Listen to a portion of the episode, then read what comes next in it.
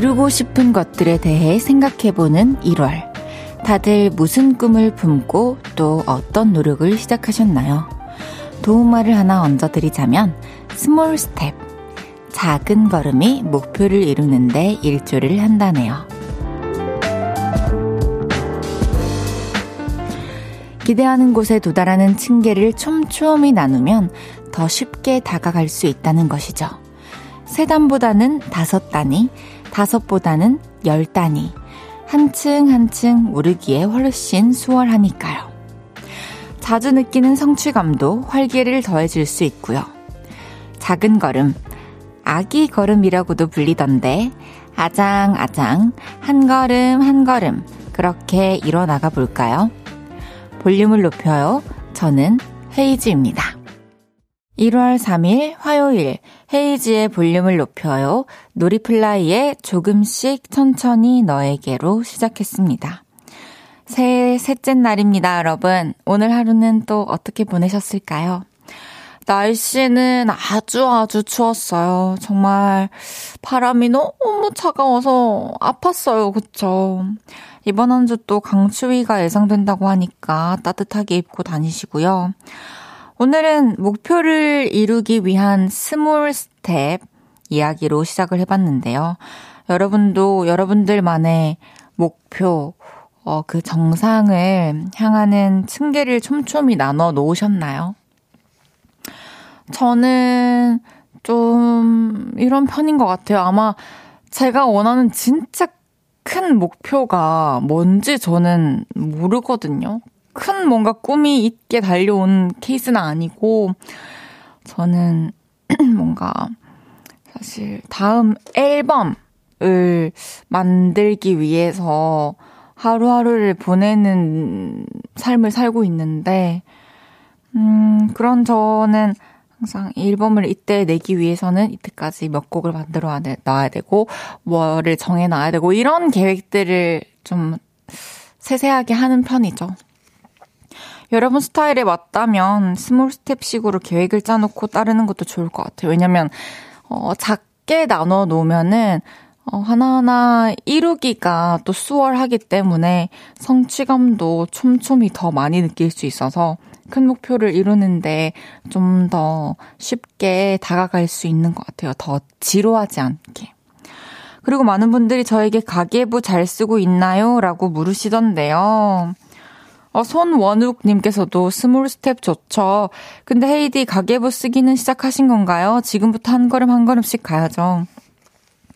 맞습니다. 제가 새해부터 이제 가계부를 쓰기로 했어요. 그런데, 음, 3일이 지난 지금까지 큰 지출이 없었어요. 그래서 아직 쓰지 않았습니다. 아, 레빗님께서 헤이디 작심삼일이 되지 않도록 올해 다이어리 첫 장에 적어둔 목표들 중 하루 만보 아 하루 만보 걷기는 오늘도 지켰어요. 이렇게 하루하루 달성하다 보면 연말에 기록이 저를 저를 배신하진 않겠지요. 찬바람이 게으름을 피우게 방해해도 떨친 저를 응원해 주세요. 좋습니다. 걷는 거 너무 좋죠. 이게 사실 어, 만보 걷기라는 게 어느 날은 좀 부담스러운 날이 올 수도 있어요. 왜냐면 이제 몸이 안 좋은 날이 있을 수도 있고 또 갑작스럽게 어떤 약속이나 일이 생길 수도 있으니까. 그래서 하루라도 꼭 걷는 시간을 갖기에도 초점을 맞춰가지고 만보를 못 걷더라도 아, 나 실패했다 이렇게 생각하지 않고 어, 또 그게 여의치 않은 날에는 어쩔 수 없는 것이고 다음 날부터 또 열심히 걷고 하시면서 마지막 날 건강해져 있는 레빗님의 모습을 저도 기대하고 응원하겠습니다. 이은채님께서 헤이즈 안녕하세요. 저는 어제부터 헬스를 다니고 있습니다. 오늘도 운동하면서 볼륨 듣고 있어요. 꼭 다이어트 성공하겠습니다. 1월이 되자마자 헬스를 끊으셨어요. 정말 대단하십니다. 마음 먹자마자 바로 실행에 옮기신 거 칭찬합니다. 꼭 원하는 어, 그 목표의 몸매를 갖길 바랄게요. 헤이즈의 볼륨을 높여요. 사연과 신청곡 기다리고 있습니다. 오늘 하루 어땠는지, 지금 어디서 볼륨 듣고 계신지 알려주세요. 샵8910 단문 50원, 장문 100원 들고요. 인터넷 콩과 마이케이는 무료로 이용하실 수 있습니다. 그리고 볼륨을 높여요 홈페이지에 남겨주셔도 됩니다. 그럼 광고 듣고 올게요. 쉴 곳이 필요했죠. 내가 그곳이 돼줄게요.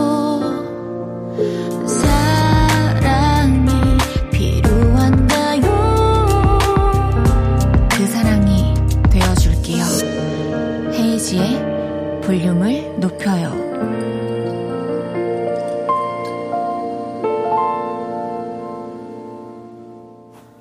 KBS 쿨 FM 헤이지의 볼륨을 높여요. 함께하고 계십니다. 실시간으로 보내주신 문자들 소개해 드릴게요. 1115님께서 붕어빵 사려고 맘먹고 기다렸는데 새치기 당했어요.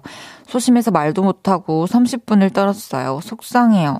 아, 진짜 아직도 새치기 하는 사람들이 있는 건가요?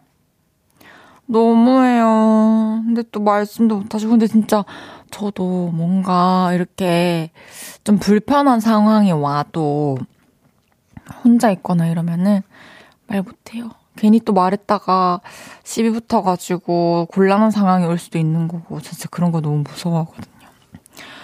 에휴 따뜻한 붕어빵을 그래도 드시긴 드신 거겠죠? 오늘 밤 따스하게 주무시길 바랄게요.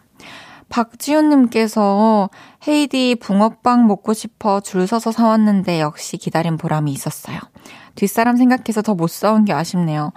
1115님께서 박지훈님 같은 분을 만났다면 얼마나 기다리는데도 따뜻했을까요? 뒷사람을 배려해서 덜 사고 싶은 것만큼 다 안 사고 덜 산 이 마음. 너무 따뜻합니다. 이동규님께서 헤이드 누나 오늘은 수학쌤이 아프시다고 해서 과외 안 가고 집에서 게임하고 있습니다. 크크. 이야, 우리 동규는 어, 연말에 볼륨에서 유소년 청취자상을 받은 어, 친구인데요. 어, 학교와 학원에 관한 에피소드들이 늘 새롭게 풍부하게 어, 있는 그런 청취자분이십니다. 오늘 또 수학쌤이 아프신데 웃으면서 게임을 하고 있네, 동규가. 무서웠네. 무서워. 4832님께서 저 지금 가계부부 쓰다가 문자 하는데 저는 25년째 쓰고 있어요. 헤이디도 할 수 있어요. 화이팅. 알겠습니다. 근데 저도 그 달마다 나가는 돈 있잖아요. 그런 건 알고 있어요. 당연히 알아야지. 카리나님께서 이모부에게 드린 패딩 가계부에 쓰지 않았어요? 2022년에 사서 그런가요? 그거요? 선물이잖아요? 매일 이 시간 볼륨에서 모임을 갖습니다. 오늘도 모임의 테마를 알려드릴 건데요. 이건 나다 싶으시면 문자 주세요. 소개해드리고 선물 보내드릴게요. 오늘은 눈을 질끈 감게 만드는 풍경을 봤다 하시는 분 모여주세요. 셔츠 밑으로 삐져나온 부장님 뱃살을 봤습니다. 닭다리 두 개가 동생 입에 들어가는 장면을 목격했어요. 이렇게 보고 싶지 않은 장면을 보신 분들 문자 주세요. 문자 샵 8910 단문 50원, 장문 100원 들고요. 인터넷 콩과 마이케이는 무료로 이용하실 수 있습니다. 노래 듣고 와서 소개할게요. 골든차일드의 너라고.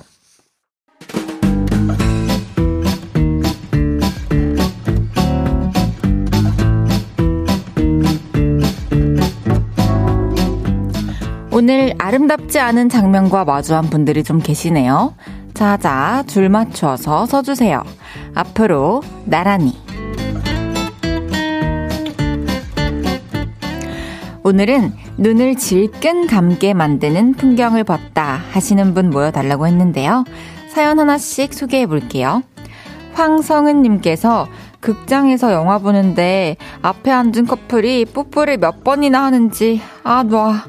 영화에 집중을 못했어요. 그렇게 영화 안 보고 뽀뽀할 거면 대체 영화관을 왜 온 거죠? 진짜 이하 동문입니다. 저도 그렇게 생각합니다. 그렇게 그렇게 뽀뽀하고 싶으면 지금 영화 볼 때가 아니구만. 네, 넘어갈게요. 김진희님께서 딸이 뉴진스 노래에 맞춰 춤추는 걸 좋아하는데 그 옆에서 같이 춤추는 남편의 꿀렁거림을 봐버렸어요. 으악, 내는! 아, 저는 결혼 안 해서 모르는데 남편이 춤추면 귀엽지 않고 정말 못 본 걸 본 것 같은 그런 느낌인 건가요? 너무 궁금합니다.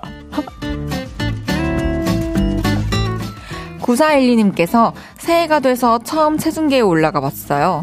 근데 웬일? 며칠 새 3kg나 쪘더라고요. 그 숫자가 정말 제 몸무게라고 생각하니 깜짝 놀라 눈을 감게 되더라고요. 이제 곧 그 설 명절이 다가오잖아요. 그때 또 먹어야 되기 때문에 설 때까지는 또 다이어트를 바짝 해야 됩니다. 여러분 아시죠? 화이팅! 해핑님께서 방학이라 애들 둘이서 종일 집에 있었는데요. 퇴근하고 오자마자 눈 질끈했어요. 곳곳마다 난장판이었거든요. 뒷걸음질 쳐서 나갈 뻔했지만 다 치웠어요. 에휴, 3월 2일까지 참일, 참을인 새겨야죠. 아, 3월 2일이 이제 개학이겠죠? 아, 부모님들은 방학이 진짜 힘들 것 같아요. 어, 조금만 더 힘내세요. 송지혜님께서 저희 회사에는 공개 사내 커플이 세 쌍이나 있는데요. 아침에 출근할 때 왜 항상 같이 오는 거죠? 손잡고 출근하거나 허리에 손을 두르고 오거나 이런 게 MZ 세대인가 싶은 꼰대스러운 저예요. 네, 맞습니다. 사실 너무 부러운 건 안 비밀. 아, 요즘에는 비밀 연애 이런 거 굳이 안 하나 보네요. 뭐, 뭐, 행복하시길.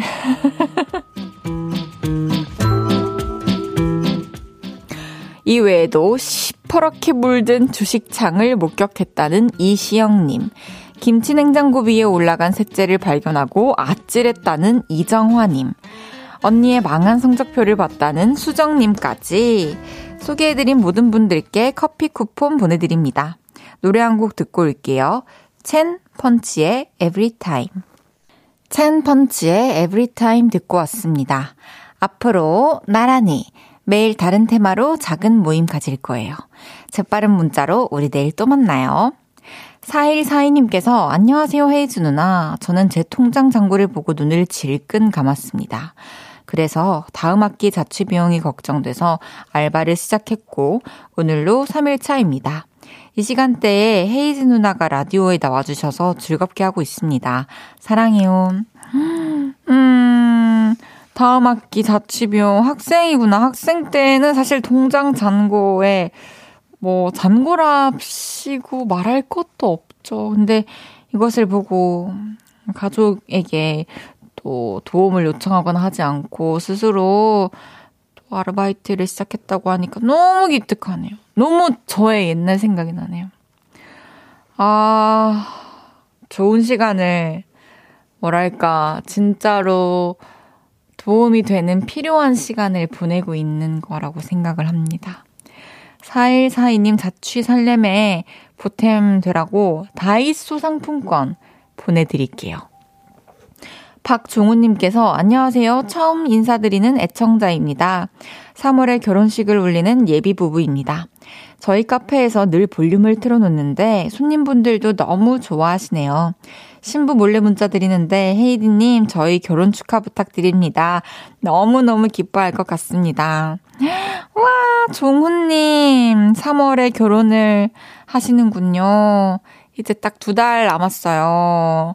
어, 남은 두 달 동안 또 결혼 어, 전까지도 준비해야 되는 것들 아직 남아있겠죠. 잘 준비하시고 따뜻한 마음으로 결혼식 맞이하시길 바랄게요. 두 분 행복하게 오래오래 사랑하시면서 사세요. 축하드려요. 이제 1부 마무리하고 2부에 다시 만나요.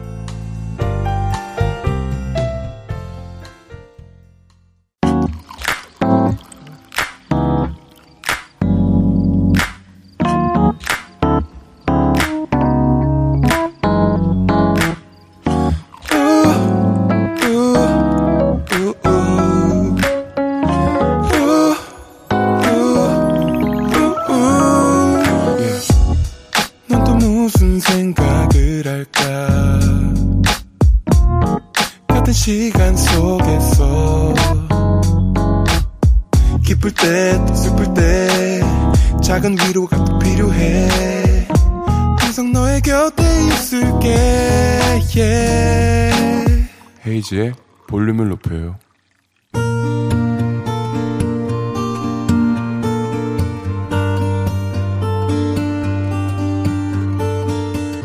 다녀왔습니다.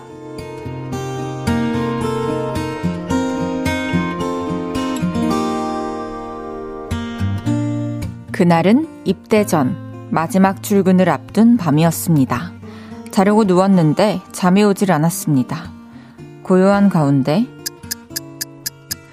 시계 소리만 들렸고 저는 이런저런 생각에 밤새 뒤척였습니다.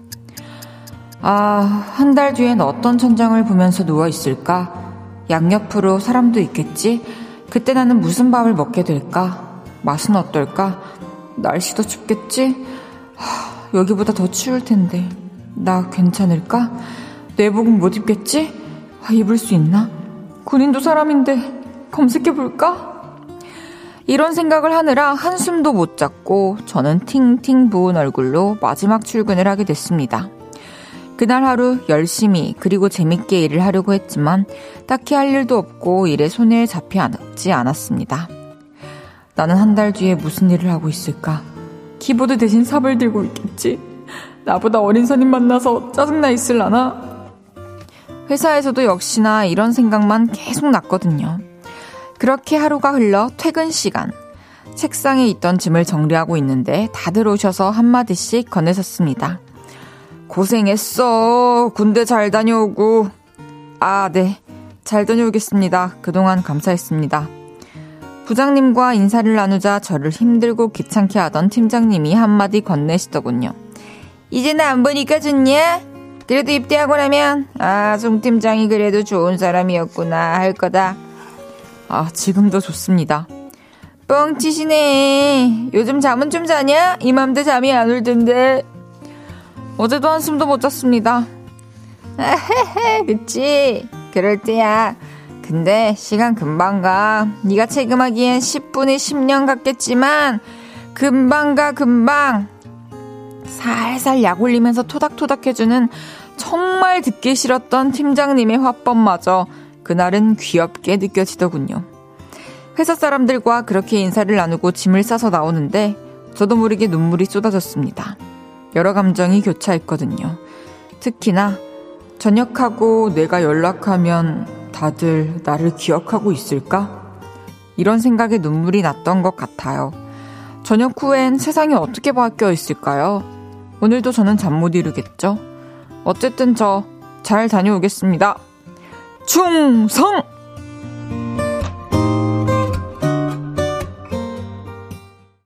헤이지의 볼륨을 높여요. 여러분의 하루를 만나보는 시간이죠. 다녀왔습니다. 이어서 들으신 곡은 유진스의 OMG였습니다. 다녀왔습니다. 오늘은 김예준님의 하루를 만나봤는데요. 예준님이 입대를 앞두고 계시군요. 요즘에 마음이 너무너무 싱숭생숭할 것 같아요. 사실 저는 또 겪어보지 못한 일이고, 겪어보지 못할 일이라서, 음, 정확히는 모르지만, 굉장히 그냥 답답하고 막막하고 너무 여러 생각이 들 것 같아요. 저는 저 이제 친동생 같은 사촌 동생이 또 군대 전역한 지 이제 1년 정도 됐는데 동생이 군대 갔을 때 진짜 점점 삐쩍 골아가는 거 보고 아, 진짜 그, 그때 동생이 군대 가 있었을 때는 저는 그 길에서 군복 입고 있는 분들만 보이면은 다 가서 뭔가 맛있는 거 사주고 싶고 커피 한 잔 건네고 싶고 뭔지 알죠?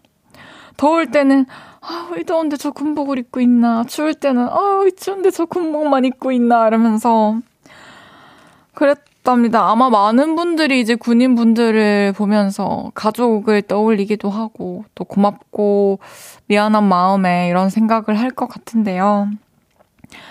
음, 항상 이렇게 또 기다리고 있는 사람들이 밖에 있다라는 걸 생각하시면서, 어, 또 하루하루를 잘 지나 보내다 보면은 분명히 또 다시 만날 날이 다가올 겁니다.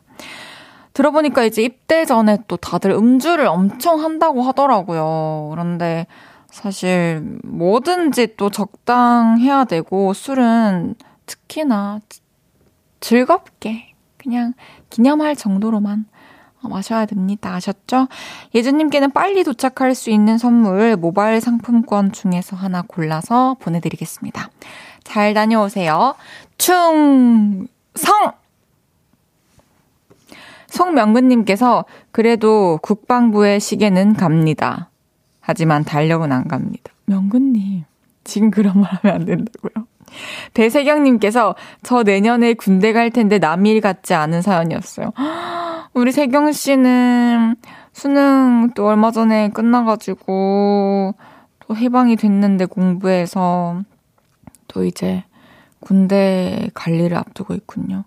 이렇게 하나하나 뭐랄까 음, 관문들을 하나하나 이제 통과해놓고 다시 돌아보지 않아도 되는 상황이 빨리 오는 게 또 나을 수도 있을 것 같다는 생각을 합니다.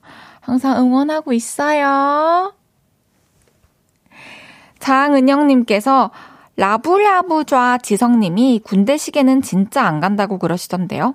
군대를 안 가본 사람이라 공감이 안 가지만 나중에 제 아들이 갈 때쯤 되면 사연자님 마음을 이해하게 되겠죠. 맞아요. 사실 제가 제 사촌 동생 어렸을 때도 아, 그 20년 솔직히 10년, 20년 뒤에는 군대 같은 게 없어지겠지 생각했는데 있었어요. 아드님 가실 때쯤 그래도 어쨌든 환경이 점점 개선되고 있으니까 또 더 좋은 환경이 되어 있을 거라고 생각을 합니다. 손원웅님께서 사연자분 잘 갔다 오세요. 저는 12월 말에 입대해서 2년 2개월 동안 복무했어요. 군대에서 겨울을 3번이나 보냈어요. 그러니 걱정 마시고 갔다 오세요.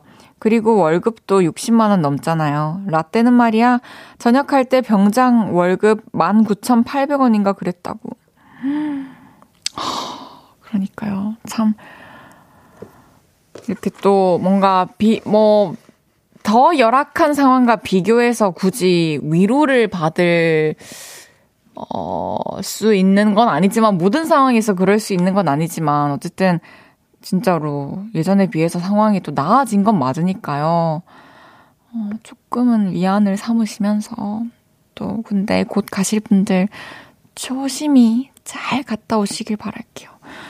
그냥 이제 바깥에 있으면은 사실 음, 할 할 일이 너무 많잖아요. 신경 써야 될 것도 많고, 안에서 이제 건강한 몸, 그리고 건강한 정신을 만든다 생각하고, 그냥 나만 생각하면서 나만을 위한 시간을 보내셨으면 좋겠습니다. 생각을 좀 다르게 해봤으면 좋겠어요. 그 안에서 어떻게 내가 이 시간을 보내고 다시 나와서 일을 시작할지.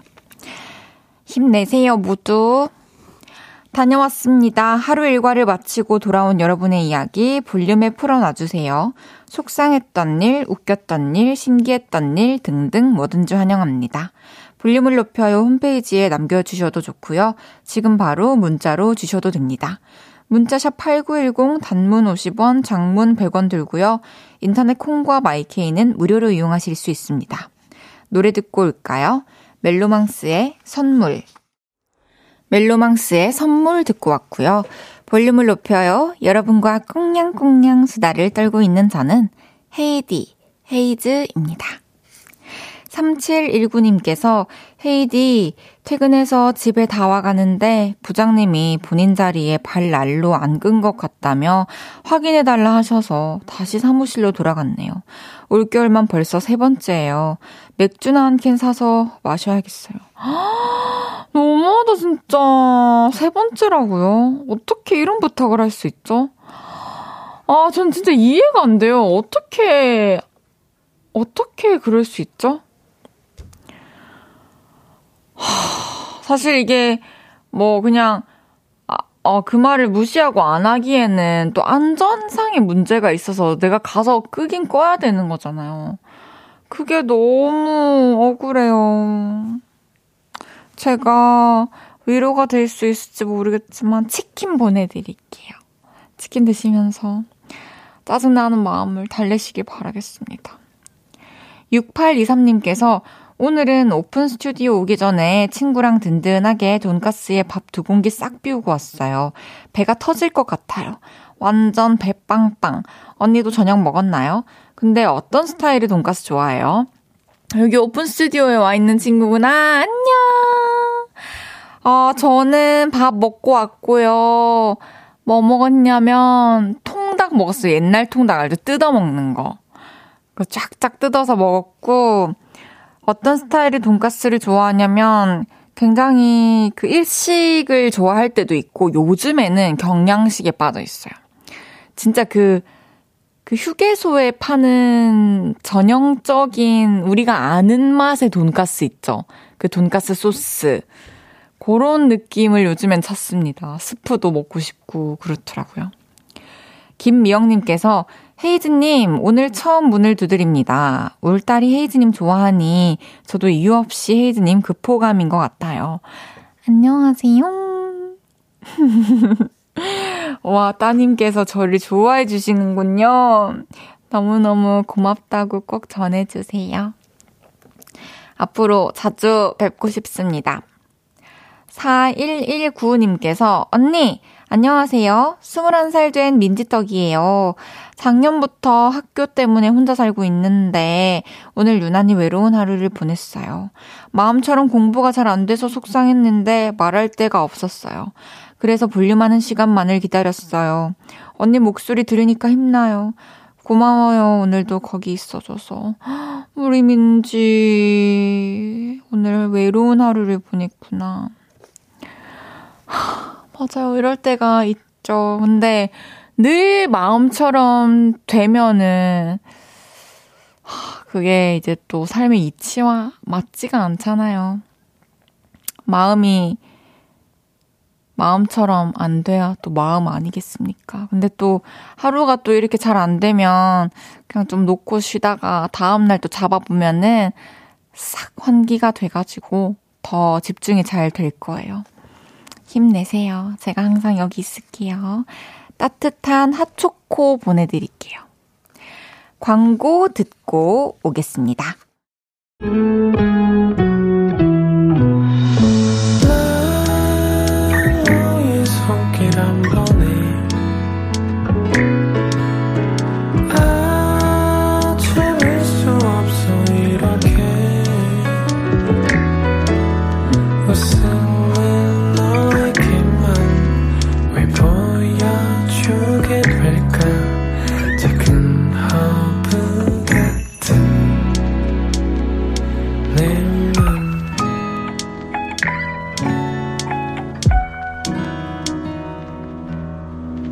헤이즈의 볼륨을 높여요. KBS 쿨 FM 헤이즈의 볼륨을 높여요. 함께하고 계십니다. 시오님께서 지금 본가에서 볼륨 듣고 있는데요. 특별히 행복하네요. 이 느낌 아시죠? 아, 알 것 같아요. 음, 제일 마음 편한 곳에서 제일 마음 편한 행동하기. 최고죠. 이 저녁에 따뜻한 곳에서 이렇게 함께 시간을 보내주셔서 감사합니다. 잠시 후 3, 4분은 연애 모르겠어요.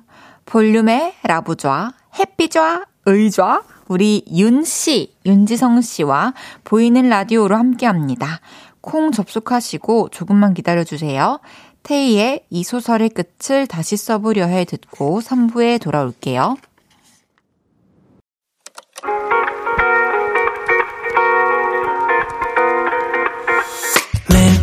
내게 발베개를 해주며 우린 라디오를 듣고 내 매일 저녁마다 넌 잠긴 목소리로 말했다 5분만 더 듣고 있을게 5분만 더 듣고 있을게 5분만 더 듣고 있을게 다시 볼륨을 높이네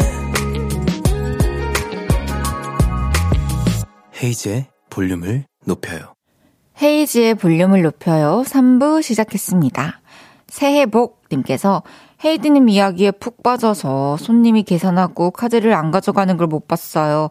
손님에게 죄송하네요. 다시 오셔야 하니. 흑흑. 어, 어, 사실 저도 여기저기 물건을 좀 놓고 다니고 카드도 안 받아오고 한 적이 있는 사람으로서 본인 물건은 사실 본인이 챙겨야 되는 게 맞습니다. 미안하게 생각하지 마세요. 숭이 왔다님께서 헤이디 옷에 밤비털 묻은 거 아니죠? 옷 특이해요.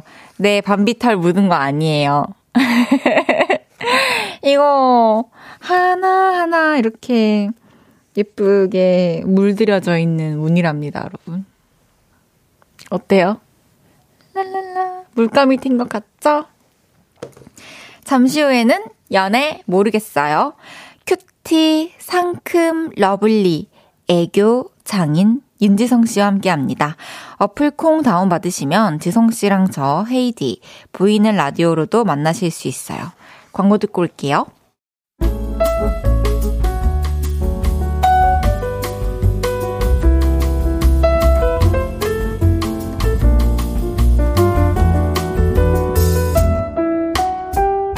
요즘 연애는 해요? 여러분, 2023년이에요. 안 해요?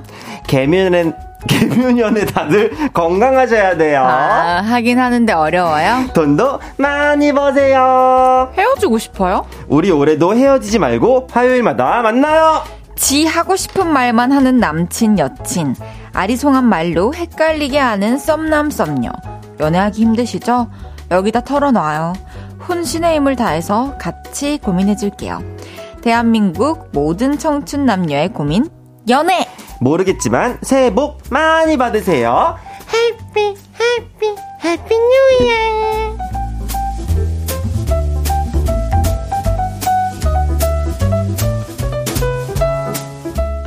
화요일엔 역시 이분과 함께 텐션 끌어올려줘야죠. 숨소리도 사랑스러운 우리들의 라부좌. 새해에는 잠시 햇비좌로 활동하실 윤지성 씨 나오셨습니다. 어서 오세요. happy, happy, happy new year! 안녕하세요, 윤지성입니다. 반갑습니다. 이야 오늘 뭐 등장부터 또 역시나 사랑스럽게 시작을 해주시네요. 아, 아닙니다. 새해잖아요. 그러니까요. 우리 지성 씨 새해 복 너무 너무 너무 많이 받으시고요. 아우, 헤디도 새해 복 많이 많이 많이 많이. 올해도 우리 바쁘게 잘 살아봅시다. 정말로. 우리 팬들 기다리지 않게. 어. 우리 우리 우리 쌀밥이들, 떡밥이들. 밥, 떡밥, 떡밥들. 우리 떡밥이들. 기다리지 않게 저희가 열심히 할게요. 열심히 하겠습니다. 아니 새해가 되는 순간에 어디서 뭐 하고 계셨어요? 저 동생이랑 어 동생이랑 놀면서 이제 와인 한잔 하면서 오. 더글놀이도 이제 쭉 저도 오늘. 시작했는데 더글놀이. 저 아, 너무 그러니까. 재밌어요. 내가 전 다 봤거든요. 아니 근데 진짜 그 임지연 씨가 나오는데 다혜랑 똑같이 생긴 거예요. 진짜 내가 보면서 내가 동생한테 계속 야야야 야 헤이지 닮았지 헤이지 닮았지 막 이러면서 이제 아, 아, 너무 정말요? 똑같이 생겨가지고 아니, 너무 아니. 예쁘 둘다 너무 아름다우시잖아요 두 분 다. 아니 사실 뭐 DM으로 너무 많이 아 그래요? 얘기해주길 많은 기다렸던 거 분들께서 아니야? 얘기해 주셨는데 어, 어, 어. 아 너무 감사드리고 너무 매력적인 분이셔가지고. 임지연님 너무 감사합니다. 더글놀이 추천합니다. 아 너무 재밌어요. 우리 새해도 됐으니까 서로 덕담 한마디씩 해줄까요? 덕담 정말 어, 우리 헤이디 어 정말 저 새해 복 많이 받으시고 연말에 저거 뭐야 한번 상 한번 받으셔야죠 또. 아 라디오로. 어. 한번 받아야죠 한번. 맡긴 거 찾으러 가야지. 오케이. 맡긴 거 찾으러 가자. 돌리면서 받으면 내 이름도 불러주기. 왕떡밥님께서 헤이디와 윤디를 모두 사랑하는 이 시대의 왕떡밥입니다. 두 분 새해 활동 계획 궁금해요. 우리에게 떡밥 좀 주세요. 어. 저는 일단 뭔가를 이제 할 때, 음.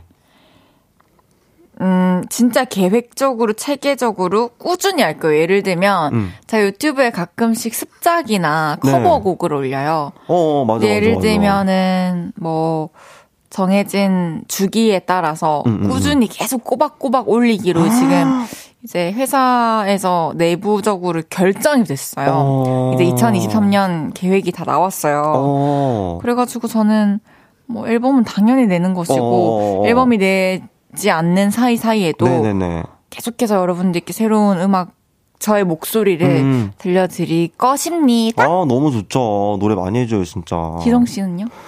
어, 뭐 이제 헤이디 씨는 2023년 계획이 해- 내부적으로 다 잡혔다고 했는데 네. 저는 그런 거 없어요, 저희는. 아, 아직 아직 아직 아 그렇군요. 아니 뭐 아직이 아니고 뭐 계속 그런 것 같아요. 네. 제가 저는 계획한 게 많거든요. 근데 뭐 그렇잖아요, 다들. 예. 그렇죠. 근데 우리가 이제 열심히 살 뿐이야 나는 네. 이렇게 주어진 환경에 그냥 열심히 살 뿐이야. 그렇습니다. 불러주심에 감사하면서 맞습니다. 열심히 맞습니다. 할 거예요. 그냥 열심히 합시다. 네. 열심히 오늘을 살아내면 더 나은 내일이 기다리고 있습니다. 이따 있다. 3417님께서 저도 윤 씨입니다. 혹시 어디 윤 씨예요? 아 저 파평 윤 씨예요. 파평. 네. 오케이. 장은영님께서 헤디 고자질 하나 할게요. 어제 지성님 다른 라디오에 가셔서 엄청 귀엽게 love love 했죠요? 아니 아 세상에 아니 저 은영님 세상에 이거를 이렇게 말, 말씀을 해주시면 아, 아, 그게 이제, 아, 그냥 오만 사람들한테 다 하는 거구나. 아, 저 그게 아니고. 아, 그냥 해픈. 아니에요, 아, 아니에요. 해픈더, 해픈 아니요, 사람. 아니요. 아, 저 그게 아니고, 사실 제가 이제 또 그, 어, 사랑의 게임이라는 그 프로그램 있잖아요, 아, 라디오. 언니. 네, 맞아요. 네네네네. 근데 제가 사실 이제 좋아합니다. 월요일부터 그쪽으로 또 출근을 하게 됐어요. 제가 또 볼륨 덕분에 제가 라디오에서 이제 하는 입담이 이제 소문이 났는지 목동까지 음. 제가 이제 월요일에는 사실 이제 여기 또 볼륨에서 할 얘기인가 싶긴 한데 그 약간 느낌이 좀 다른데 이제 어, 네. 어때요? 거기, 그러니까 저는 이제, 거기 분위기 어때요? 어떤 얘기예요? 어, 어. 아, 아, 그러니까 그 프로그램 이름이 이제 뭐 사랑. 아니 아니 사랑해 사랑 난 사랑은 여기서만 아, 할 거야. 아, 아, 본인 얘기 그냥 썰푸는 뭔가 아, 썰. 어, 나, 뭐 나만 그런 거야? 막 이러면서 아. 나만 쓰레기야? 이게 그 아. 제목이어가지고 여기서는 사랑을 잔뜩 주고 아.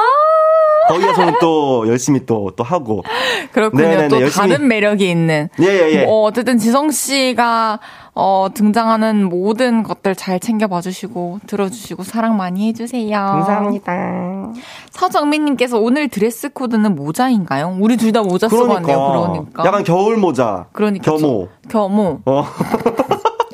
겸호로 오늘 예 한번. 아니라잖아 떡밥들이. 아 겨울. 네 밖에서 절레절레 하고 있어요. 네 겨울 모자. 이강재님께서 오늘도 우연히 DJ와 게스트 복장에 대각선으로 포인트가 들어가 있는. 어? 그러네. 근데 우리 진짜 솔직히 근데 우리 진짜 잘 맞는 것 같아. 우리 이 정도면은 진짜. 사람들이 오해할 만한 거 아니야? 어, 근데 아무도 안 아니, 하더라고. 시- 아, 심지어 마스크가 어, 예. 똑같아요, 저랑. 어, 진짜? 네. 이거요? 네. 그, 근데 이 마스크는 한둘이 아닌데? 그럼 그렇죠. 사실 모자 색깔도 예, 예. 다르고, 어, 옷 색깔도 어, 어, 다르고. 그럼요, 그럼요. 제- 이게, 이게 제가 사람, 그러니까 최근에 그 체인지 데이즈라는 음, 연애 음, 음, 프로그램을 음, 음, 봤어요. 그런데 이제 공통점에 대해서 서로 이제 처음에 막 얘기를 하면서 우리 너무 잘 맞는 너무 잘 통한다 어, 어, 어, 어. 하면서 이제 급 호감 상승하는 시간이 어. 모든 남녀 사이에 있는 걸 보고 그리고 이제 기억을 더듬어 보니 저도 그랬던 것 같더라고요. 어. 그래서 이제 호감이 있고 서로 이제 괜찮다 싶은 사람이면 공통점 찾는 건 너무 쉬운 일인 것 아, 같아요. 맞아, 맞아. 네, 사실. 사실 근데 연애 그것도 그렇잖아. 막 내가 다른 점을 찾기 시작하잖아. 그쵸. 나랑 우리 오는 사람들 봐봐. 어, 다막 맞아. 이거 이거 이래서 싫고 저거 저래서 싫고 이제 막 이런. 맞아. 아, 그러니까 저는 그거 보면서 진짜 안타까웠던 게 사실 이제 이 사람이랑 은 이걸 못했었는데 새로 만난 사람이랑 그게 돼서 좋았고 그래. 어, 이 사람에게서 서운한 부분이 그 사람은 채워줘서 좋았고 이런 맞아. 얘기를 하는데 사실 처음 봤고 이제 만난 지 얼마 안 됐고 음, 좋은 음, 음. 모습만 보여줄 수 있는 시기고 어 그리고 이 사람과 할 수 있는 거 이제 한두 개 음, 음, 있겠지. 근데 그 외에 같이 나눌 수 있는 게 훨씬 더 많은 사람과 내가 지금 함께하고 있는 거잖아요. 맞아요, 맞아요. 근데 늘 이제 사랑을 하고 있을 때는 왜 아쉬운 것만 그렇게 도드라져 보이는지 그리고 맞아, 맞아. 어떻게 다른 사람에게서 그렇게 매력을 또 느낄 수가 있는 건지 이런 생각을 좀 많이 했던 연말이었어요, 어, 나름대로. 아니, 연말에 이렇게, 네. 또 이제 지방에 가 있었으니까 제가 아. 콘서트 때문에 호텔에서 하루 종일 그거 본 거예요. 어어어어. 다 끝내 버렸거든요. 어어어어. 어, 그래서 이거 이제 사연 볼 때 좀 다르게 느껴지겠다라는 생각을 했죠. 한번 재밌게 한번 가볼까, 오늘도. 가봅시다. 그러면? 지성 씨와 함께하는 연애 모르겠어요. 시작해 보죠. 첫 번째 사연부터 소개해 볼게요.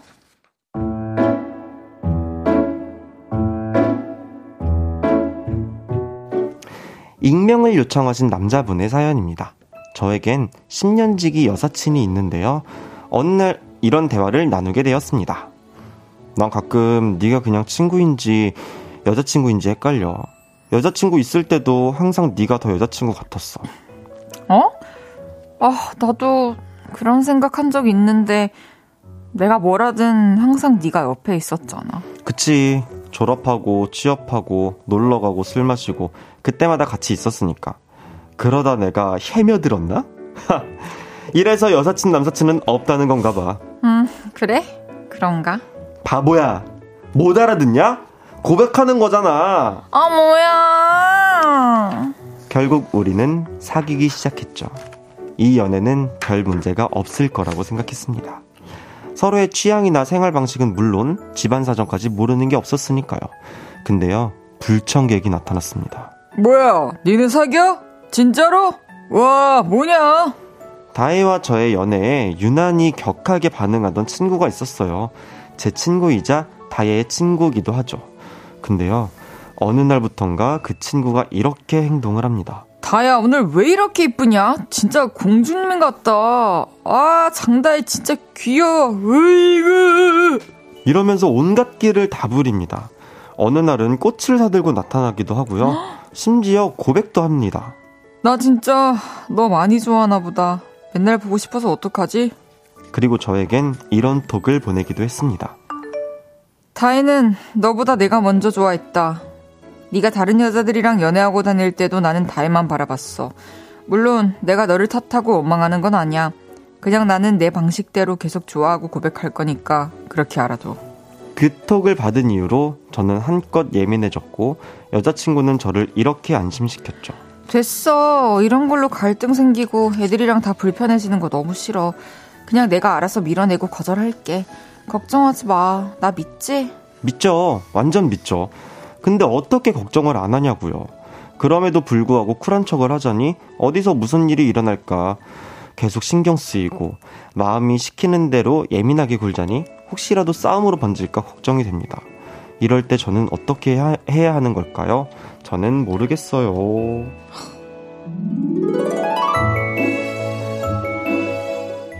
커플인 걸 알면서도 여자친구에게 계속 고백하는 친구 때문에 신경이 쓰연, 쓰여요 하는 사연이었는데요. 네, 네, 네. 최세연님께서 왜 저래? 어.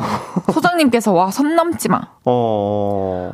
진짜 어떨 것 같아요, 지성 씨라면? 아니, 나, 전 너무 화가 나요.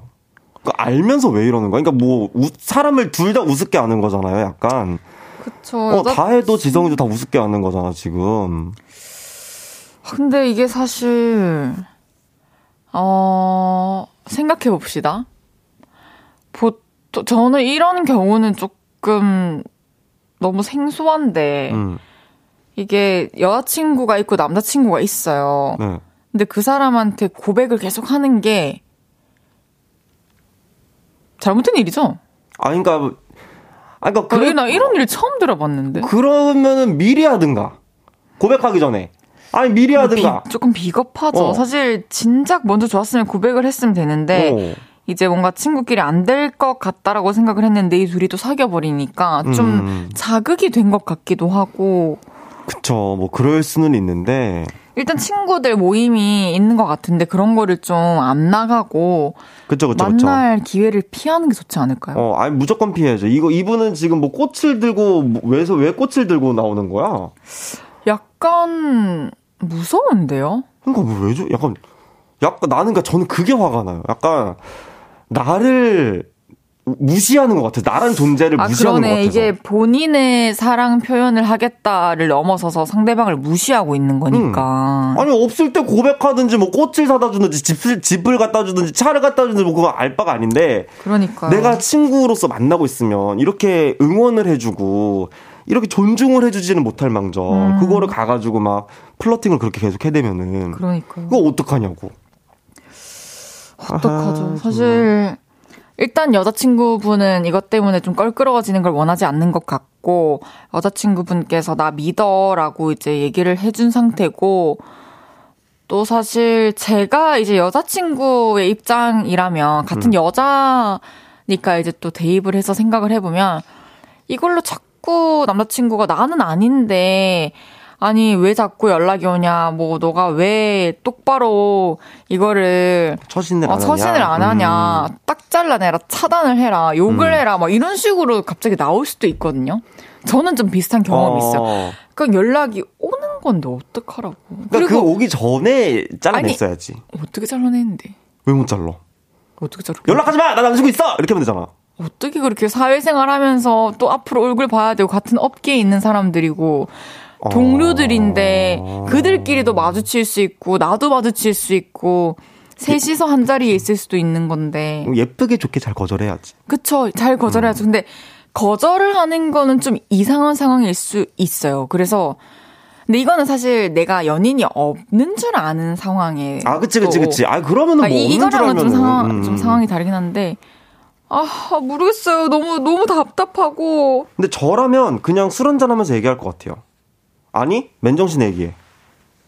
어 맨정신에 어. 오케이 나 만약에 뭐 남자분이 다혜야. 그럼 다혜야.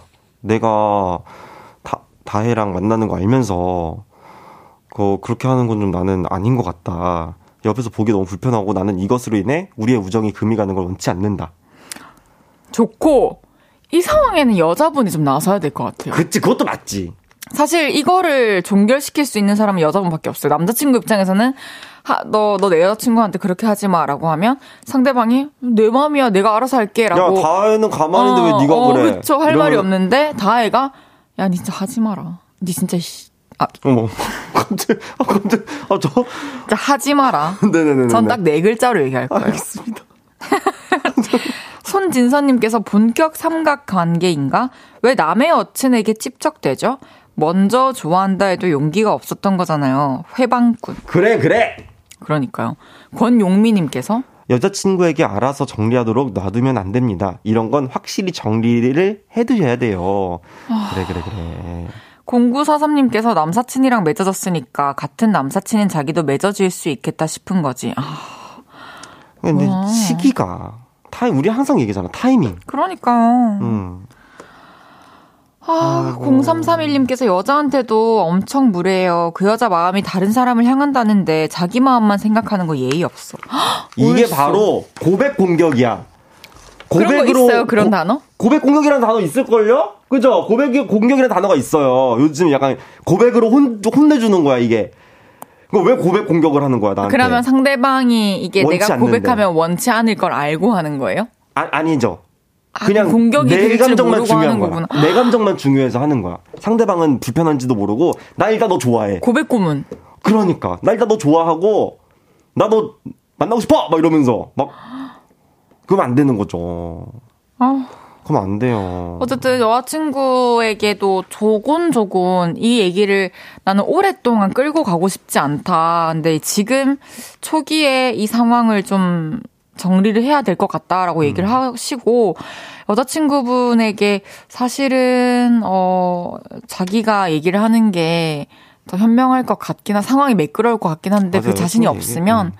내가 할게 그 괜찮아 이렇게 하면서 같이 그럼. 방법을 좀 찾아 나가 보시는 게 맞아 맞아. 좋을 것 같습니다. 노래 듣고 와서 이야기 더 나눠 볼게요. 윤지성의 쉼표. 윤지성의 쉼표 듣고 왔고요. 연애 모르겠어요. 계속 진행해 보겠습니다. 좋습니다. 실시간으로 보내주신 문자 소개해 볼게요. 네. 4202님께서 남사친이 고백했는데 제가 생각해 본다고 했는데 7일 뒤에 남사친이 다른 여자애랑 노는데 너무 질투났어요. 제 생각에는 남사친 친구 그 이상 그 이하도 아닌데 너무 볼 때마다 마음속으로는 귀엽냉 이라고 하는데 전 자꾸 부정해요.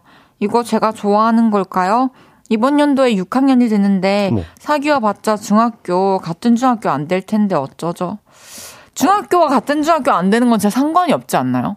아, 그쵸. 근데 저는 그 되게 어, 그 이렇게 나이가 좀 있는 분의 사연인 줄 알았는데 제가 깜짝 6학년 된다해서 제가 너무 깜짝 놀랐는데 너무 귀엽다.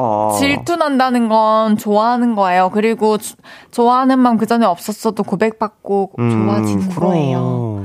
그러니까 이제 마음을 후회하지 않게 결정을 하고 그 고백을 받아주실 때가 아, 닌가 귀엽다. 같은 동네면은 사실 같은 중학교 아니어도 그러니까요. 만날 수 있죠. 맞습니다. 5940님께서 네, 학교에서 시험 기간에 후배들이 족보 얻으려고 저한테 친한 척 오는데요. 시험 끝나면 다시 멀어지거든요. 그런데 한 여자 후배만 계속 연락이 오고 저랑 자주 동선이 겹치고 있어요. 혹시 저에게 관심이 있는 걸까요? 저도 호감은 있는데 저의 괜한 착각인가 싶기도 해서요. 야, 족보? 전데 솔직히 저도 연락할 것 같아요. 족보 근데 만약에 진짜 이 선배가 본 적도 없는 그 족보. 족보가 만약에 진짜 완전 소문난 족보야. 족보 학교, 맛집? 어, 진짜 학, 대학 다녀봤지만 우리 족보 맛집 있잖아요. 사실 진짜 음, 음. 그 선배가 하는 모든 학에 이게 학점으로 내려오는 그러니까 그럴 수도 있어서 네. 약간 조금 그 연락의 그 느낌을 좀 봐야 될 것 같아요.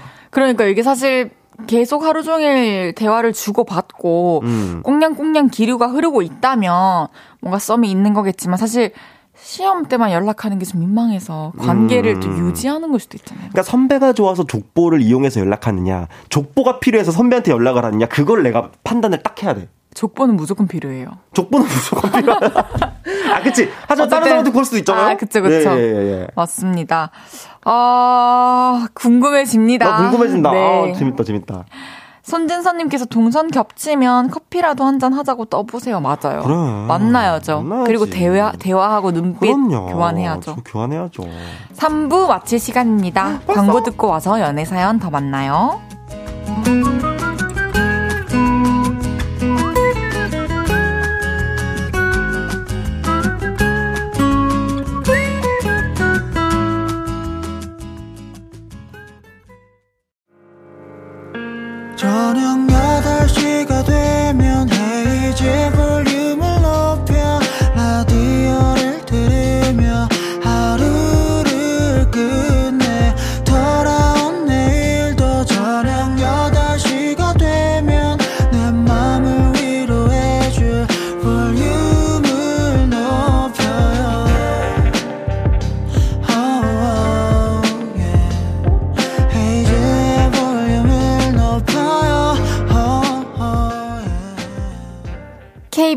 쿨 FM 헤이지의 볼륨을 높여요 4부 시작했고요.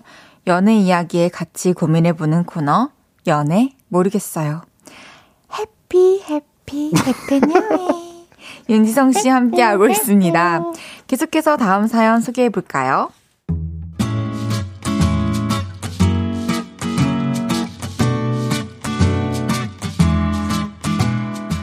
익명을 요청하신 여자분의 사연입니다.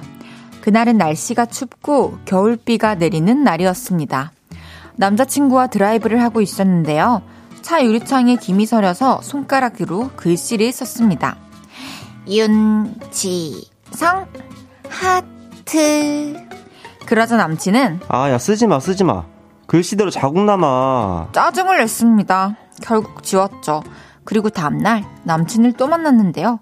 유리창에 또 김이 서리자 조수석 유리창에 이런 글씨가 나타났죠. 성, 하트, 해. 제 글씨도 아니고 남자친구의 글씨도 아니었습니다. 그때, 쎄하다. 이건 뭔가 있다. 세물리에가 발동했죠. 그리고 며칠 뒤,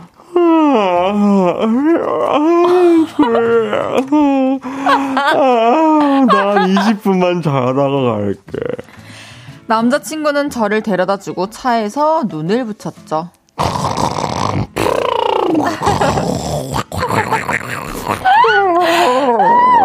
그 옆에 가만히 앉아 있던 저는 이때다 싶었습니다. 남친의 핸드폰을 얼굴 인식으로 풀었죠. 해 하트로 저장된 사람은 두 명이었습니다. 어머. 저 장다희 그리고 또 다른 여자 윤지혜. 그녀의 번호를 얼른 제 폰에 저장했고 다음날 연락을 해서 만났습니다. 혹시 다혜 씨? 내 남자의 또 다른 여자를 만나게 된 저는 선수를 쳤습니다. 우리 오빠 만나지 마요. 나 만난 지 1년 됐어요. 난 못 헤어져요. 그쪽이 헤어지세요. 그런데 그 여자 씩 웃으며 말하더군요. 아, 그래요? 나는 5년 됐어요. 근데 내가 5년 동안 다혜 씨 같은 사람 몇 명이나 봤을 것 같아요? 지성이 만나고 싶으면 계속 만나세요. N번째 여친으로. 듣자 하니 그쪽이 조강지처 같은 존재였죠. 그래서 당장 윤지성 그 인간을 찾아가 헤어지자고 했는데요. 그래, 그러자. 근데 나 진짜로 너 많이 좋아했어. 내 맘 알지?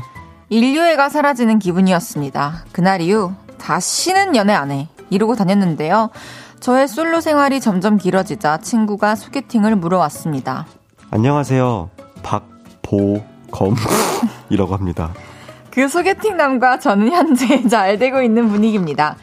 근데요, 그 남자의 폰에서 이 소리가 울리면 아, 누구지? 여잔가? 아, 혹시 양다리? 삼다리? 이런 생각부터 들고요. 그 남자 차에 타면 유리창에 하, 입김을 불어서 글씨는 없나 확인하고 싶고 다른 여자의 립스틱이나 머리 고무줄 같은 건 없나 자꾸 두리번거리게 됩니다. 야, 이제 남자를 좀 믿어도 돼. 세상 남자들이 다 윤지성 같은 건 아니야. 친구들이 이러는데 저는 그게 쉽지 않네요. 소개팅남, 정말 괜찮은 사람인데, 저 의심병을 거두고 다시 연애할 수 있을까요? 그러려면 제가 어떻게 해야 할까요? 제가 뭘 할 수 있는 건가요?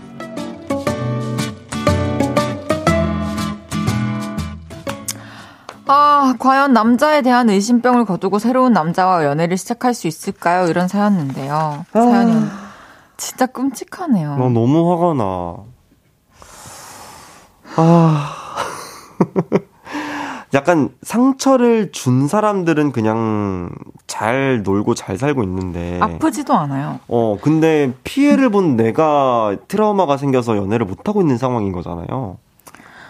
그쵸. 근데 저는 이런 상황, 이런 의문이 들 때는 소개팅 받고요. 뭐, 나 만나보고 이런데 에너지 쓰는 거 아무 소용 없다고 생각되거든요. 내가 마음이 회복이 다 되고 멘탈이 그쵸. 다 정리가 돼야. 내가 나로 온전할 때그 음, 음, 음. 사람을 뭐 다른 사람을 만나든지 해야죠. 음, 음, 음. 근데 참 그. 조강지처라는 여자분도 대단해요. 음. 언제부터 조강지처의 뜻이 그런 제가 하는 뜻과 이, 이분의 뜻은 다른 것 같은데요? 아, 그러면 여기에 맞게 우리가 어. 사, 사자성어로 완성해 보자. 내가 사자성어. 조로 시작할게. 어. 조! 아, 이, 이 사람, 이 사람들. 그래요? 아, 내가 네. 먼저 할게. 아니, 잠깐만. 근데 제가 운- 다음에 뭘, 뭐가 나올지 어떻게 하시고. 해봐, 운 띄워줘. 아, 안 될 것 같은데요, 저? 그래요? 네. 아, 알겠어. 약간 나쁜 말 나올 것 같아서. 알겠습니다. 아, 근데 진짜. 이게. 머리가 아프네요. 근데, 음, 중요한 거는, 진짜 세상에 너무 다양한 사람들이 존재하고, 그쵸. 근데 두부르잖아요. 한, 이제, 마음을 한 사람에게만 주는 사람, 그리고 사랑을 진실되게 대하는 사람. 맞아요. 이 한 부류와 나머지 한 부류는 다 필요 없고, 그냥 동물처럼 내 음. 마음 가는 대로 이 사람, 다 사람 다 만나야지. 이런 부류. 그러니까. 두 부류 있는 건데, 어, 그 후자를 이번에 만난 거고, 또 다 음. 뽑기 같은 것 같아요. 사실 사람 만나는 것도. 맞아요. 어떻게 알겠어? 처음 봐가지고 어떤 인생 맞죠. 살아왔는지. 그리고 나한테는 또 못하는 사람이어도 다른 사람한테는 잘했을, 그쵸. 잘할 수도 있고. 그쵸. 음, 맞아요. 모르는 근데, 거야. 근데 이제 그런 걸 다 넘어서서 이렇게 나를 기만하는 행동을 하고, 나를 가지고 장난을 치고, 이건 사실 내 마음과 내 시간과, 1년이나 만났대. 그러니까 뭐 너무 많은 걸 1년이나. 낭비하게 한 거지. 그치만, 어, 막, 못 잊어서 힘들어하고 있고 이런 상황은 아니어서 너무 다행인 것 같고요. 그쵸. 못 잊다기보다는 이제 내가 이 연애에 대한 이제 상, 불안함과 뭔가 이 사람도 다 혹시 그 사람과 같은 건 아닐까에 대한 그런 마음 때문인데 음. 저는 그래서 항상 주변에서도 약간 연애를 바로바로 그냥 해버린 친구도 있잖아요. 그러니까 네. 텀 없이. 네. 근데 저는 항상 얘기해요. 네가 진짜 연애할 준비가 되고 네가 시간도 마음도 그리고 모든 상황들이 다 이제 네가 누군가에게 신경을 쓸 수 있을 때 맞아. 그때 해야지 해야지 그게 연애가 되는 거지. 그게 아니고 뭐 바빠서 혹은 뭐 내가 지금 마음이 아직 안 열려서 이러면은 옆에 있는 사람 그 박보검 씨는 무슨 죄야? 그러니까요. 좋은 사람이라는데. 좋은 사람이겠죠. 이름이 박보검인데. 그쵸. 난 좋은 사람일 리는 없겠지. 좋, 좋다, 마다. 아, 어. 로시윤님께서, 아고, 트라우마 생겼구나. 어째요. 남자 다 그렇진 않아요. 맞아. 정지혜님께서, 지금 현재에 집중해봐요. 똥차 가고 고급차 온 거예요. 맞아. 맞아, 맞아. 지하영님께서, 애구, 사연자분 쉽지 않겠지만 다시 용기를 내봅시다. 화이팅. 화이팅! 김수현님께서, 아니, 전 남친이 쓰레기인 거지. 현재 소개받은 사람은 시작도 안 했는데 너무 의심하지 마요. 음, 음, 음, 음. 맞아요. 맞아. 9813님, 윤지성은 윤지성이고, 박보검은 박보검이에요. 맞죠. 예, 근, 근데, 그쵸. 윤지성은 윤지성이고, 박보검은 박보검인데, 그쵸? 예, 보, 보검 씨는 좋은 사람이죠? 좋은? 사람이죠. 좋은 사람입니다. 김혁진님께서, 네, 마음의 상처를 한번 받으셔서 지금 동물적 보호태세를 갖추고 계시네요. 쉽게 고치지 못할 거예요. 남자친구분한테도 이런 사연에 있어 상처가 있으니 더, 날 더 믿게 해줄 수 있게 해달라고 해보세요. 그러다 보면 의심병 사라집니다. 어, 좋은 말씀이긴 한데, 음. 이전 연인과의 있었던 그 상처를 음. 지금 현재 연인에게 말하는 건 어떻게 생각하세요? 뭔가 저는 그 시기가 좀 중요한 것 같아요. 내가 만약에 만난 지 일주일 됐다. 근데 한 막 진짜 막 그렇게 막 얘기를 해버리면 약간 어 내가 부담을 느낄 수도 있을 것 같아. 음. 상대방 내가 무언가 이 사람을 아. 위해 정말 막막 이런 감정적인 치료와 정말 이 테라피를 해줘야 될 것 같다라는 그런 부담감이 있을 수도 있을 것 음. 같아서 정말 내가 믿음이 있다면 조금 그 마음을 좀 접어 이렇게 잘 간직해 뒀다가 만난 지 그래도 좀 됐을 때 음. 무언가 이렇게 내가 사실 나 이런 게 있어서 아직 좀 좋지 않았다. 내가 뭐 그런 일이 있었으면 좀 미안하고 좀 우리 서로 잘 했으면 좋겠다. 이렇게 얘기를 해보는 게 좋지 않을까. 저도 비슷한 생각입니다. 그렇죠. 네. 노래 한 곡 듣고 올게요. 잔나비의 주저하는 연인들을 위해. 잔나비의 주저하는 연인들을 위해 듣고 왔습니다. 윤지성 씨와 함께하고 있는 연애 모르겠어요. 실시간으로 보내주신 문자들 소개해 볼게요. 네, 최승우님. 제가 아침에 출근하려고 보면 여자 후배가 문자로 오늘 노래 추천해 준다며 너튜브 링크를 보내주는데요. 듣고 있으면 저랑 노래 스타일이 잘 맞더라고요. 하루 안 보내주면 괜히 기다려지고 후배가 걱정돼요. 이 감정 뭐죠? 혹시 나 fall in love? 완전 fall in love. 완전 fall in love인데? 와우. 근데 나는 약간 쌍방 같기도? 관심 없는 사람한테 아침마다 노, 너튜브 링크 보내주는 거 되게 일이거든요? 근데 진짜 로맨틱하다. 그러니까. 노래 사실 저는 이 playlist playlist를 굉장히 중요하게 생각하는 게 네. 사실 음악만 음악 듣는 취향이 같은 게 되게 중요하잖아요. 맞아, 중요해요. 그래서 이제 그 사람이 좋아하는 음악을 같이 좋아하고 싶고 그 음악 세계관을 이해하고 싶고 듣고 싶고 하는 마음이 음. 드는 건데 또 이렇게 공유한다는 거는 그럼요. 사랑이죠. 나는 저- 연락 좀 저 해보셔도 될 것 같은데? 축하드려요. 아, 벌써. 이서영님께서 지금 사귀고 있는 사람이 있는데 말투가 너무 마음에 안 들어요. 말끝마다 그거겠지. 아, 그럴 수도 있지. 아, 그런가 보지. 이러면서 말을 잘라먹는 느낌입니다. 음. 이런 말투 어떻게 생각하시나요? 제발 두 분 생각을 말해주세요. 맞아, 김 빠지죠. 힘 빠지죠. 아, 이거 이게 막 떠드는 거 좋아하는 사람 있잖아. 만약 나 같은 사람. 나 옆에서 막 떠들어. 야, 오늘 더글로리 봤는데 내가 진짜 너무 재밌는 거야. 막 이래서 재밌겠지. 이렇게 그렇게 연기 잘하는 사람들 나오는데. 김문수 그치. 작가님 거잖아. 어, 어, 마- 맞아. 아, 그래서 내가 이렇게 막 이렇게 봤는데 너무 재밌는 거야. 그래서 이걸 막 보고 있는데 야, 진짜 너무 재밌겠지. 응. 재밌다 하더라, 사람들. 재밌으니까 인기 많겠지. 아, 진짜 짜증나. 너무 싫어. 너무 싫어. 그러니까 상대방과 대화할 준비가 안 돼 있는 거잖아요, 이거는. 아, 근데 말하는 거 있잖아요. 이거 못 고친다. 진짜 힘들다. 맞아. 진짜 그러니까 힘들어. 몇, 길면 몇 달 이렇게 노력해가지고 숨길 수는 있는데 안 돼, 안 돼. 뭐 제가 갑자기 긴장하거나 너무 편해지거나 하면은 사투리가 너무 심하게 나오듯이 네. 이런 것도 확 나올 것 같아가지고 삐져나와요. 나와 삐져 나옵니다. 음, 삐져 나와요. 아 근데 어떡해요 소영님 너무 스트레스 받아. 근데 이거 이제 말을 일단 해야지. 말을 해야죠. 음. 3087님께서 회사에 33살 남자가 있어요. 보수적이고 귀여운 인기남이죠. 22살 여자 직원이 좋아하는 표현을 은근슬쩍 했는데 남자가 못 알아들은 건지 모르는 척 하는 건지 답답하다고 어 저에게 말 좀 해달라네요. 이게 중간에서 전달하는 게 맞나요? 역효과 나지 않을까요? 두 분 의견은 어때요? 아 근데 이 3087님이 약간 어쨌든 큐피드의 역할을 이게 말이 돼요? 왜요?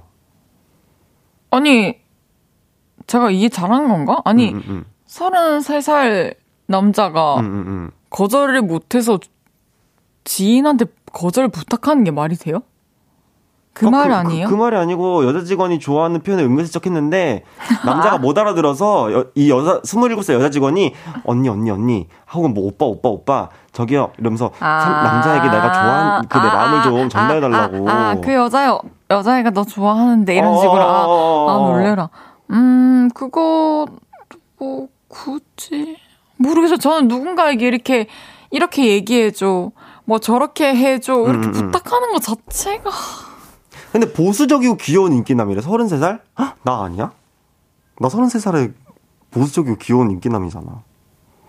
뭐지? 뭐 니 맞겠지 그런가 보지. 뭐 누구지? 만나보 만나보지.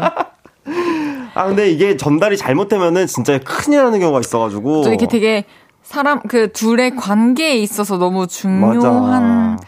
그 어, 오은주님께서 이상해요 중간에서 그러는 거. 그러니까 이게 중간에서 애매하게 괜히 연결해 주려고 그러다가 진짜 이도저도 아니게 될 수도 있다니까. 그러니까요. 이지은님께서 네, 명절 때마다 우리 부모님께 홍삼을 사주는 동창 남사친이 있어요. 8년째 이러고 있는데 그러다 보니 울 부모님이 한번 데려와 보래요. 이- 우리 인연이 아닌데 참 오묘해요.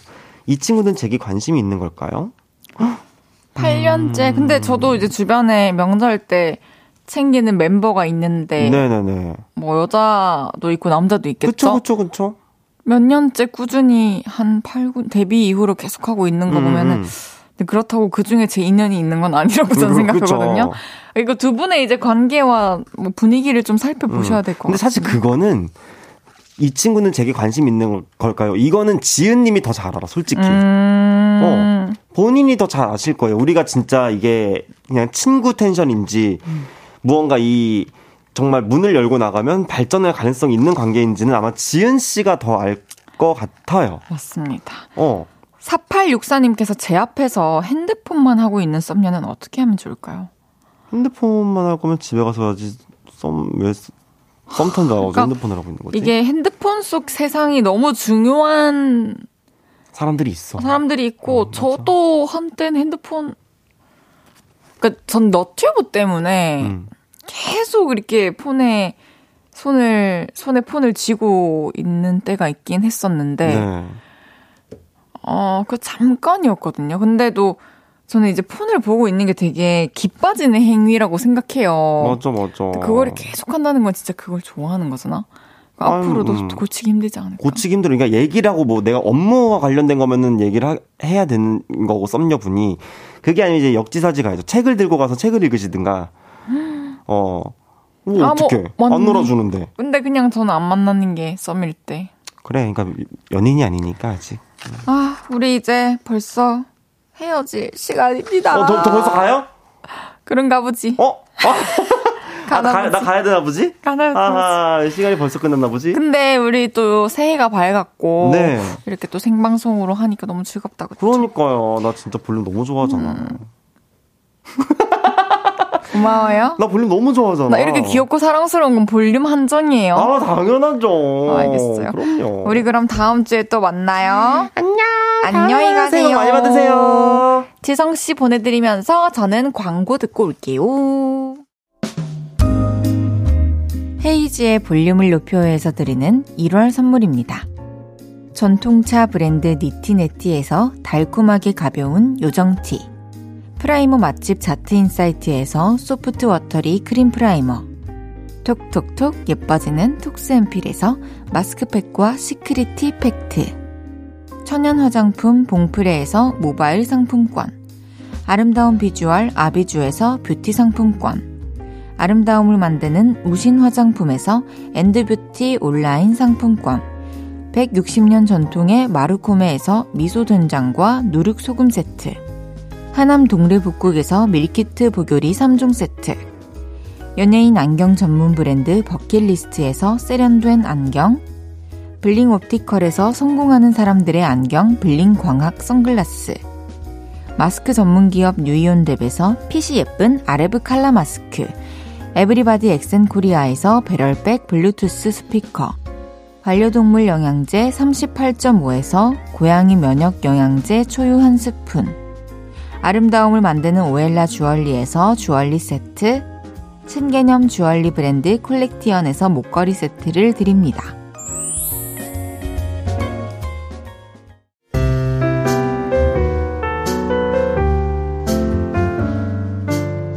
헤이지의 볼륨을 높여요. 이제 마칠 시간입니다. 박지웅님께서 오늘 사연들을 쭉 들으시고 늘 느끼지만 연애는 너무 어렵네요. 점점점점 이렇게 보내주셨습니다. 맞아요. 모든 게 다 어렵지만 연애는 그 중에서 특히 어려운 것 같아요. TM님께서 2022년이 지나가고 2023년 첫 보라 재밌었습니다. 2023년 새해 복 많이 받으세요. 저희 내일도 재밌게 놀아요. 오늘 고생 많으셨어요. 네, 내일 재밌게 놀아요. 우리 어, 이번 주는 거의 생방이니까 매일 저녁 시간에 만납시다. 내일은 그거 아세요?